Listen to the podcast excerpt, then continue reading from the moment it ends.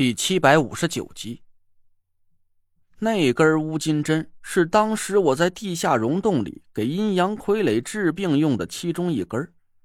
大家别误会，不是我懒到了这么久都没给乌金针彻底消毒的份上。也不知道为什么，我总有一种感觉，那两具僵尸身上的阴阳尸气似乎是蕴含着一种很神秘的力量，用它来施法。应该会得到意想不到的结果。上次我把含有湿气的乌金针扎在了纸扎小人的额头上，去对付鬼婴天尊，辉煌的战果就印证了我的这个想法，所以我特意留下了那四根乌金针，单独放在了针盒之外。就在我听见了浓雾之中第二次传来那道声音的时候，我心里一动。田慧文说的没错，万法皆有宗，不管老丈天尊用的是传统道法也好，是阴法邪术也罢，他都要遵循一个规律，那就是他施法控制的这几个飞头上，总会多多少少残留下一些他自己的本命气息。这就和下煞是一个道理，要是我破解了别人下在我身上的煞局，那施法者。必定会遭到煞局的反噬。想到了这里，我心里一喜，赶紧摸出了一根乌金针，正正的扎在那颗飞头的左眼上。哇，没啥可！浓雾里突然传来一阵撕心裂肺的叫喊声，我大喜过望，又是一根亮闪闪的乌金针急插而下。就在乌金针马上要接触到飞头右眼上的时候。突然一声像是什么东西裂开一样的轻响，咔嚓一声在人头上响起。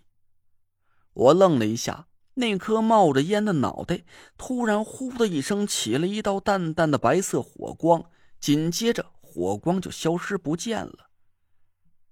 这时我手里的乌金针也扎进了飞头的右眼里，但浓雾里的那道惨叫声却不见了。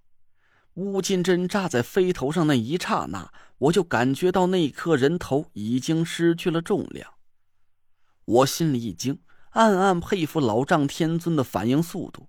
电光火石之间，他竟然在受伤之余还能保持高度的清醒，一瞬间就用焚身阴火烧毁了飞头，切断了他们之间的本命关联，避免了右眼也被我扎伤。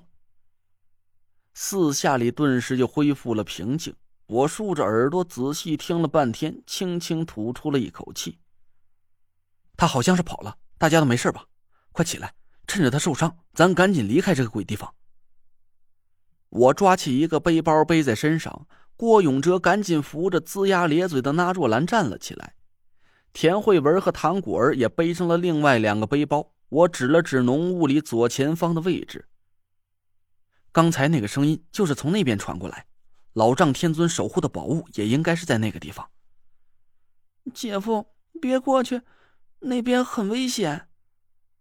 唐果儿伸手抓住我的胳膊，他的手抖得很厉害，看来应该是老丈天尊在出口的位置设下了什么特别阴毒的陷阱。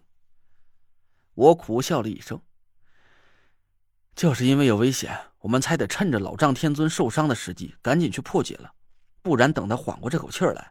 还不得把咱几个生吞了？唐果儿犹豫了一下，没再说话。我把眼光看向了田慧文，他皱了皱眉头，似乎是迟疑了一下，随后慢慢的朝那个方向迈出了一步。我赶紧招呼大家跟上，眼睛紧紧盯着田慧文的脚。看得出来，田慧文在不停的试探着老丈天尊的底细。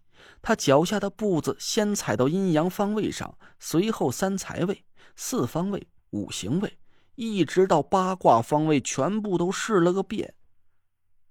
雾里没有再窜出什么吓人的飞头，我们种的降头术也似乎暂时没了动静，身体一直没有任何反应。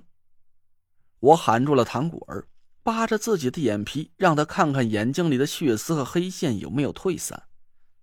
唐果儿摇了摇头，说：“眼睛不那么红了，可黑线还在。姐夫，你看看我的，你有没有什么办法能治啊？我可不想变成这副吓人的样子。”我摘下了唐果儿的防毒面具，仔细看了一下他的眼睛，就像他说的一样，眼睛里的血丝似乎是淡了很多，但那条黑线却显得越发明显了，自上而下直直的贯穿了瞳孔，就像一条蛇似的。我一想到蛇，就忍不住打了个寒战，赶紧给唐果儿戴上了防毒面具，故作轻松的笑了笑：“呃，没事儿。”一定有办法治好的。他现在已经受伤了，估摸着也没有法力再催动降头术生效。咱们抓紧时间找到他守护的宝物，离开这里，降头术应该就自动解开了吧？那就别磨叽了，麻利儿的吧？那若兰有气无力的催促道。我点了点头，招呼大家都围在我身边，慢慢的朝浓雾里走了过去。我手腕上的鬼脸尸菌还在不停的散发出浓郁的黑气，我们一步一步的靠近了声音传来的方向，我的心跳越来越快了。唐果儿似乎是感受到危险正在不停的逼近，他从大挎包里摸出一只小小的皮鼓，拴在了腰上，手里紧紧攥着黄铜铃铛，身子颤抖的很厉害。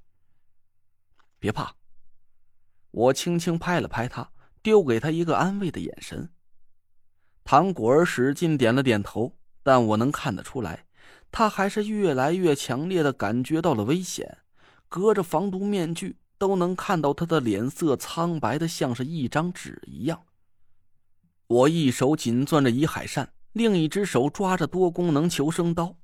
我也不知道这两样东西对降头术到底有没有用，但在这种危急时刻。哪怕是手里抓着一把破扫帚，也比赤手空拳要好得多。